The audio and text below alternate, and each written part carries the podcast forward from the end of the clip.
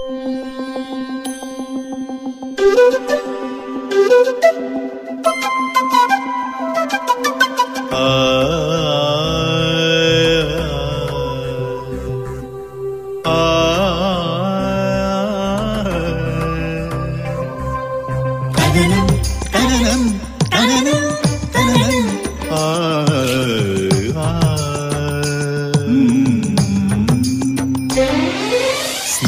സ്നേഹമാം ഗീതമായൊഴുകുമരുവി നീ.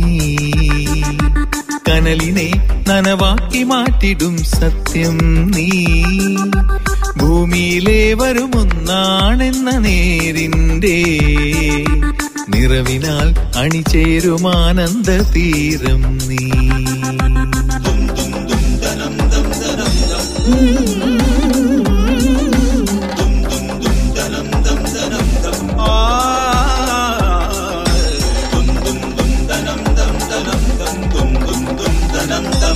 Hello bless retirement living hi പ്രിയരേ നമസ്കാരമുണ്ട്. ഒരിക്കൽ ഒരണ്ണാരക്കണ്ണൻ മരക്കൊമ്പുകളിൽ ചാടിക്കളിച്ചുല്ലസിക്കവേ കാൽ വഴുതി ഉറങ്ങിക്കിടന്ന ഒരു ചെന്നായയുടെ പുറത്തു പോയി വീണു. കഷ്ടോട്ടോ. ചെന്നായ അണ്ണാരക്കണ്ണനെ പിടിച്ചു. ഭയന്ന അണ്ണാരക്കണ്ണൻ പറഞ്ഞു ഞാനൊരു പാവുവാ എന്നെ വിട്ടയക്കണം. വിട്ടേക്കാം പക്ഷെ ഞാൻ ചോദിക്കുന്ന ചോദ്യത്തിന് നീ ഉത്തരം പറയണം. അണ്ണാൻ സമ്മതിച്ചു. ചോദിച്ചോളൂ. നിങ്ങൾ എപ്പോഴും തുള്ളിച്ചാടി കളിച്ച് കലപ്പില കൂടി സന്തോഷിച്ചു നടക്കുന്നു. ഞങ്ങൾക്കൊന്നും സന്തോഷത്തോടെ കഴിയാനേ സാധിക്കുന്നില്ല. നിങ്ങളുടെ സന്തോഷത്തിന്റെ കാരണം എന്താ? എന്നെ വിട്ടാ ഞാൻ പറഞ്ഞുതരാം. അണ്ണാൻ പറഞ്ഞു. ചെന്നായ പിടിവിട്ടു. മരക്കൊമ്പിൽ ചാടി കയറിയിരുന്ന് അണ്ണാൻ പറഞ്ഞു ദുഷ്ടന്മാർക്കൊരിക്കലും സന്തോഷിക്കാനാവില്ല. ഞങ്ങൾക്കാരോടും പകയില്ല വെറുപ്പുമില്ല. അധ്വാനിച്ച് ആഹാരം തേടും. കിട്ടുന്നത് കൊണ്ട് സംതൃപ്തരാകും. നല്ല മനസ്സുള്ളവർ എപ്പോഴും സന്തുഷ്ടരായിരിക്കും. ഒരു ജീവിയെയും ഉപദ്രവിക്കാതിരുന്നാൽ നിനക്കും സന്തോഷമായി കഴിയാമെന്ന്. ചെന്നായയുടെ തല താണു കേട്ടോ. ഇനി നമുക്ക് നമ്മുടെ തല നോക്കാം. താണിട്ടാണോ ഉയർന്നിട്ടാണോ? എന്റെ തല ഉയർന്നിട്ടാട്ടോ? ഓക്കെ. എങ്കിൽ നമുക്ക് കേൾക്കാം. Hello bless brought you by bless retirement living നമ്മുടെ sound engineer programme coordinator Danny James and Raghuraj ഇതാര്? രാധികക്കുട്ടിക്ക് ഇത് എന്ത് പറ്റി എന്നെ ഒന്ന് കാണാൻ തോന്നാൻ? വെക്കേഷന് വരുമ്പോ പിന്നെ അത് പതിവല്ലേ? നീ എന്തായാലും മിടുക്കിയായിട്ടുണ്ട്. ഇപ്പോഴാ ലൈഫിൽ ഒരു റെസ്റ്റ് ഒക്കെ കിട്ടിയത്. വീട്ടിലാകുമ്പോ അത് നടക്കില്ലല്ലോ. ബോറടി മാറ്റാനുള്ള കാറോടിക്കലും നാട് ഒക്കെ ഇവിടെ നടക്കുവോ? ബോറടി ഇല്ല എന്നുള്ളതാ സത്യം. പിന്നെ നാട് ചുറ്റിലൊക്കെ നടക്കൂട്ടോ? പ്ലസ് ഒരു ഗേറ്റഡ് കമ്മ്യൂണിറ്റി ആണെന്നേ ഉള്ളൂ. വീട്ടിൽ പറഞ്ഞിട്ട് പോവാറില്ലേ? അതുപോലെ പറഞ്ഞിട്ട് പോവാ. അത്രേ ഉള്ളൂ. മോൻ വിളിക്കാറില്ലേ? അവനും കുടുംബം അടുത്ത ആഴ്ച എത്തും അവർക്ക് ഇവിടെ താമസിക്കാൻ പറ്റുമോ? പിന്നെന്താ? രണ്ടാഴ്ച എന്നോടൊപ്പം അവരോട് കാണും. ചുരുക്കി പറഞ്ഞ ലൈഫ് ഇസ് ബ്യൂട്ടിഫുൾ എന്നത് അന്വർത്ഥായത് ഇപ്പഴാ അല്ലേ? അതെടി മത്തങ്ങ തടിച്ച്. Bless retirement living Aluva. Telephone zero four eight four two double eight two zero double eight. Hello bless. Hello അതെ ആശയാണ്. ഇതാരാണ്? എന്റെ പേര് ലീന ഞാൻ ലീന എടപ്പള്ളിയിൽ വിളിക്കുന്നു. ഓക്കെ ലീന എന്ത് ചെയ്യുന്നു? ഞാനിപ്പോ ഒന്നും ചെയ്യുന്നില്ല സെയിൽസ് ആയിരുന്നു പാടെ ആഗ്രഹിച്ചിട്ട് എടുത്ത് വിളിക്കണോ വിളിക്കണം കിട്ടാറേ ഇല്ല. എനിക്ക് വളരെ സന്തോഷം. ലീനയുടെ വീട് അടുപ്പള്ളി എവിടെയാണ്? ടൗണിൽ തന്നെയാണോ? മോളിന്റെ അവിടുന്ന് തൊരപ്പ് ഭാഗത്തേക്ക് പോണം. ആണോ? കുട്ടികൾ? ഒരു മോളുണ്ട് ഇപ്പൊ കല്യാണം കഴിച്ചു. ഹസ്ബൻഡ് എന്ത് ചെയ്യുന്നു? ഹസ്ബൻഡ് ഒരു വെൽഡിംഗ് ആണ് വെൽഡ് ചെയ്യുന്നു. Okay okay. ശരി. ചേച്ചി എനിക്ക് വളരെ സന്തോഷം കേട്ടോ ഞാൻ വിചാരിച്ചില്ല ഇത് കിട്ടുമെന്ന്. ഞാൻ ആദ്യമായിട്ട് ഇങ്ങനെ ഒരു റേഡിയോയിലോട്ട് ഇങ്ങനെ വിളിച്ചിട്ട് ഇങ്ങനെ ഒരാളോട് സംസാരിക്കുന്നത്. എനിക്ക് ഭയങ്കര സന്തോഷം. എന്ത് രസമെന്നാ കേൾക്കാനല്ലോ എനിക്ക് എന്താ പറയണ്ടേന്ന് അറിയില്ല. വിറച്ചു പോയി. ഞാൻ വിളിക്കുമ്പോ ഒക്കെ ബിസി ആയിരുന്നു. ഇപ്പൊ കിട്ടുമ്പോ ഒരു വിറവലുണ്ട്. വിറവലൊന്നും വേണ്ട. സാധാരണ പോലെ സംസാരിക്കൂ. അയ്യോ ദൈവമേ എനിക്ക് വയ്യ. ആ ശരിക്കും നേരിട്ട് കാണാൻ ഭയങ്കര ആഗ്രഹമുണ്ട്. എന്താ ചെയ്യണ്ടേ? കൊറോണ സമയത്ത് എന്ത് ചെയ്യാനാ ലീന അല്ലെങ്കിൽ നമുക്ക് കാണായിരുന്നു ഈ കൊറോണയ്ക്ക് ഒന്ന് മാറട്ടെ. കാരണം ഞാൻ ഇരിക്കുന്ന സ്ഥലം എന്ന് പറയുന്നത് അത്ര ഫ്രീ ആയിട്ട് എല്ലാവർക്കും വന്ന് കാണാൻ പറ്റാത്ത ഒരു സ്ഥലത്താണ് ഇരിക്കുന്നത്. നീതു ഞാൻ എന്റെ മോൾക്കൊന്ന് കൊടുക്കാട്ടാ ആ കൊടുക്കൂ. ഹലോ. ഹലോ നീതു. എന്തുണ്ട് വിശേഷം മോളെ? നല്ല വിശേഷം നീ തൂ കല്യാണം കഴിച്ചൊക്കെ പോയി. എന്ന് പറഞ്ഞു അമ്മ? അതെ അതെ കല്യാണം കഴിഞ്ഞു. ആ കുട്ടികളുണ്ടോ നീതുന് ആ ഒരു മോളുണ്ട്. നീതുന് എവിടേക്കാ കല്യാണം കഴിച്ചത്? തൃശ്ശൂര്. തൃശ്ശൂരാണ്. ഓക്കെ ഇപ്പൊ അമ്മയുടെ അടുത്ത് വന്നതാണല്ലേ അല്ലേ? അതെ. ഓക്കെ ശരി മോളെ. ഹാപ്പി ആയിട്ട് ഓക്കെ. ഓക്കെ.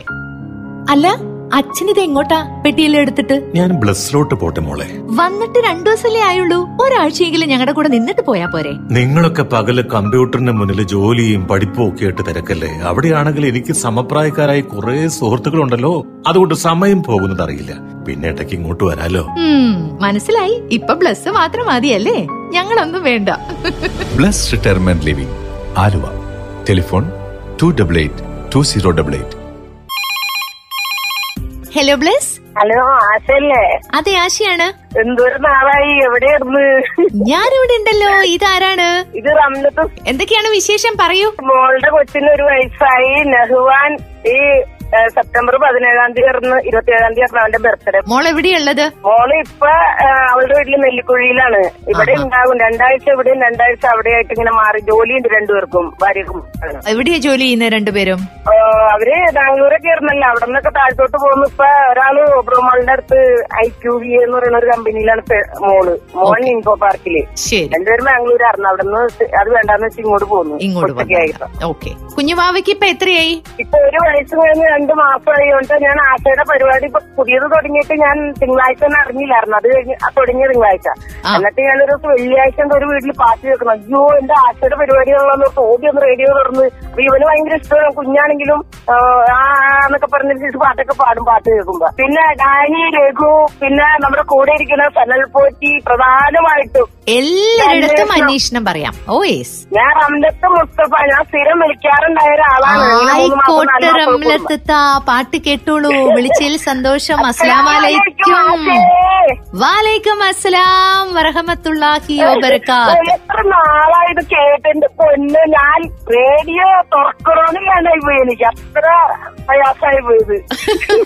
ഇനി റേഡിയോ തുറക്കാതിരിക്കണ്ട റേഡിയോ തുറക്കൂ. ബായ് ശരി ശരി.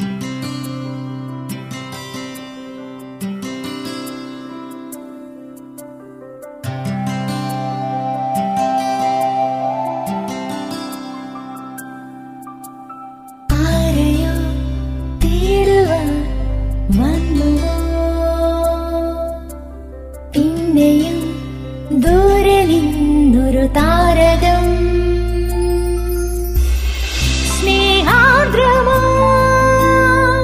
സുഖസംഗീതം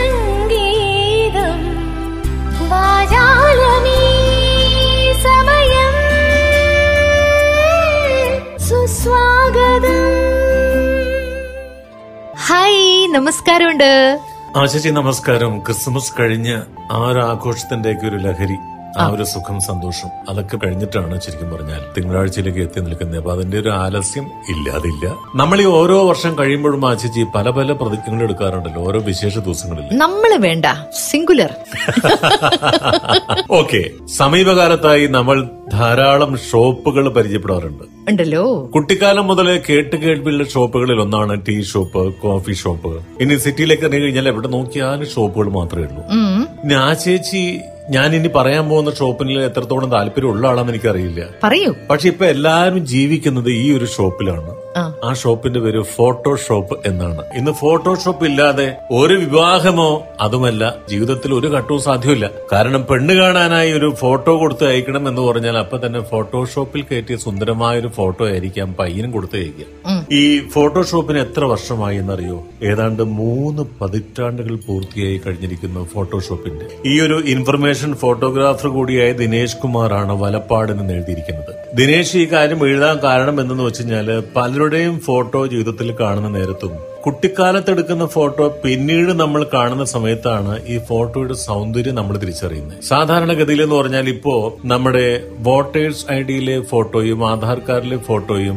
സഹിക്കാൻ പറ്റൂല. അപ്പൊ അങ്ങനെയുള്ള കാലത്താണ് ഈ ഫോട്ടോഷോപ്പിന് ഏറെ പ്രാധാന്യം നേടിയത്.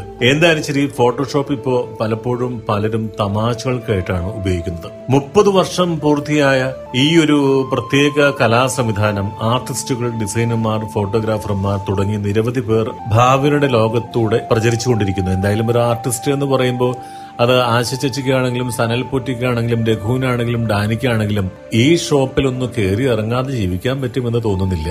ഇനിയുള്ള ജീവിതത്തിൽ പ്രത്യേകിച്ചു. കാരണം ഏതൊരു മനുഷ്യനും ഓരോ വർഷം കഴിയും തോറും കൂടുതൽ യൗവനം വേണമെന്ന് ആഗ്രഹിക്കുന്നവരാണ്. മുടി കറുപ്പിക്കണോ? അതോ ശരീരം സിക്സ് പാക്ക് ആക്കണോ? അതല്ല ഉദ്ദേശിക്കുന്ന രീതിയിലുള്ള ഹെയർ സ്റ്റൈൽ ഒന്ന് മാറ്റണോ? നിറം പോരാന്നൊരു തോന്നലുണ്ടെങ്കിൽ നിറം കുറച്ച് കൂട്ടണോ? കണ്ണുകൾക്ക് പ്രകാശം ഉണ്ടാക്കണോ? ഇതെല്ലാം തന്നെ പറ്റുന്ന ഒരു മേഖല എന്ന രീതിയിലാണ് ഈ ഫോട്ടോഷോപ്പ് ഒരു ഫോട്ടോ എടുക്കാൻ ചെല്ലുമ്പോഴും ഒരു ഫോട്ടോയുടെ കോപ്പി വാങ്ങിക്കുമ്പോഴും ഒക്കെ തന്നെ ആദ്യം പറയുന്നത് ഒന്ന് മിന്നിച്ചേക്കണം കേട്ടോ. എന്നാണ് ഫോട്ടോയുടെ കാര്യം പ്രത്യേകിച്ച്. ആ ചേച്ചി ഞാനൊക്കെ പഠിക്കുന്ന കാലത്തും അന്നോട്ട് ഇന്നു വരെ എനിക്ക് ഇപ്പോഴും ഈ ഷോപ്പ് എന്താണെന്നറിയില്ല ഓ ശരി. സമ്മതിച്ചു. അതിന് കാരണം നമുക്ക് എന്തിനാണ് ആ ചേച്ചി അതെ ഫോട്ടോഷോപ്പിന്റെ സന്ധിക്ക് എന്തിന് സിന്ദൂരം? ഈ ഫോട്ടോഷോപ്പിനെ കുറിച്ച് ആ ചേച്ചിയുടെ അഭിപ്രായം എന്താ? അതിന്റെ ആവശ്യമുണ്ടോ ജീവിതത്തിൽ? ഒരു മനുഷ്യന് ഏറ്റവും സന്തോഷം ഉണ്ടാകുന്നത് എപ്പോഴാന്നറിയോ? എപ്പോഴാ? അവന്റെ നല്ലൊരു ഫോട്ടോ കാണുമ്പോൾ അവന്റെ വർക്കിൽ അവൻ എന്തെങ്കിലും അപ്രിസിയേഷൻ കിട്ടുമ്പോൾ അവനെ കൊണ്ട് ആരെങ്കിലും നീ നല്ലവനാ എന്ന് പറയുമ്പോൾ നിന്നെ കാണാൻ നല്ല ഭംഗിയുണ്ട് എന്ന് പറയുമ്പോഴൊക്കെയാണ്. ആ ചേച്ചി എനിക്ക് നല്ല ഇഷ്ടമാണ്. ആ ചേച്ചി കാണാൻ എന്ത് ഭംഗിയെന്നൊക്കെ പറയുമ്പോൾ എനിക്ക് നല്ല സന്തോഷം തോന്നാറുണ്ട്. ഇപ്പൊ ഫോട്ടോ എടുത്തു കഴിഞ്ഞാലും ഞാൻ പറയാറുണ്ട് ഇച്ചിരി ഭംഗിയാക്കിയേ കേട്ടോ എന്ന് പറയും. ആ ചേച്ചിക്ക് എന്തിനാ പൊട്ട്? പൊന്നുംകുടത്തിന് പൊട്ട് വേണ്ടെങ്കിലും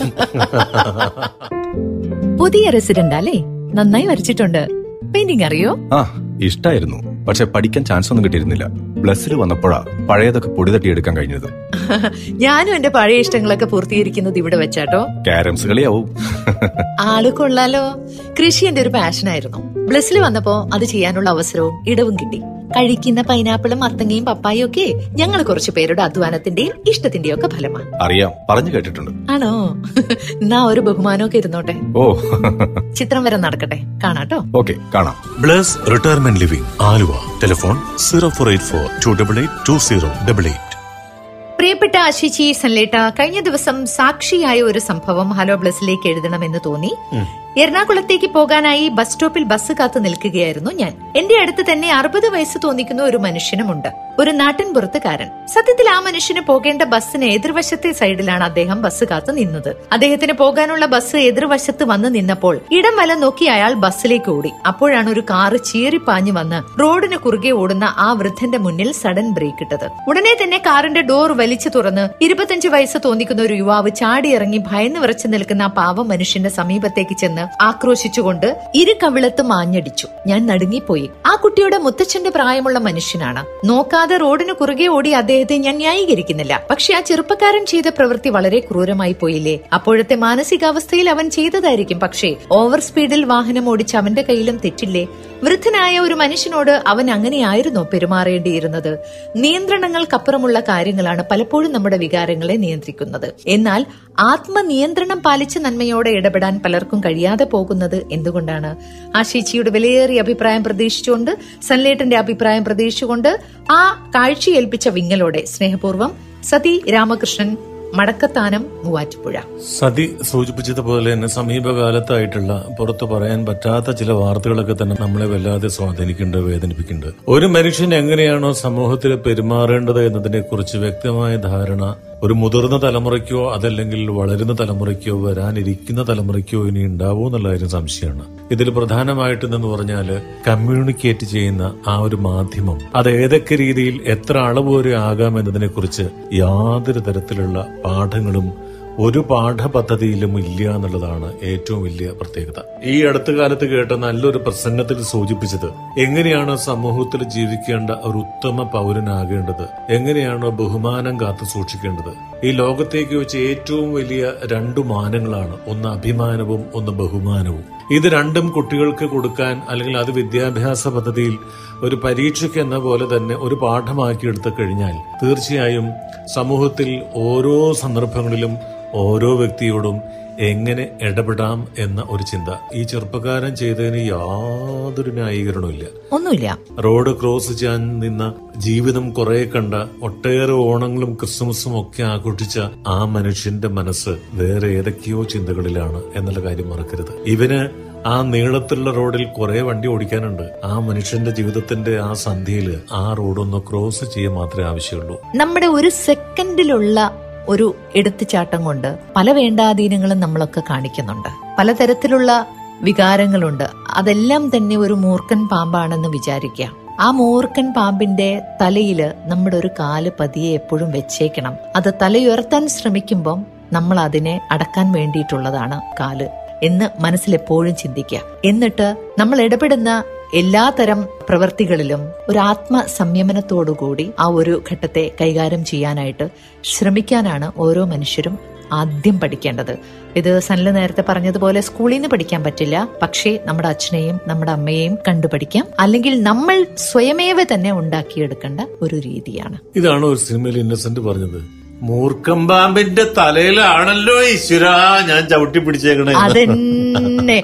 ആ മൂർഖൻ പാമ്പിനെ എല്ലാരും എപ്പോഴും ഓർക്കണം എന്ന് ഓർമ്മിപ്പിച്ചുകൊണ്ട് ഇന്ന് നമ്മൾ പോവാണ് കേട്ടോ. പക്ഷെ പോകുന്നതിന് മുമ്പ് നമുക്ക് നമ്മുടെ അഡ്രസ്സ് പറയാം. Hello bless bless retirement living Aluva six eight three one zero five mail I D hello bless team at Gmail dot com അപ്പം നാളെ കാണാം. നമസ്കാരം.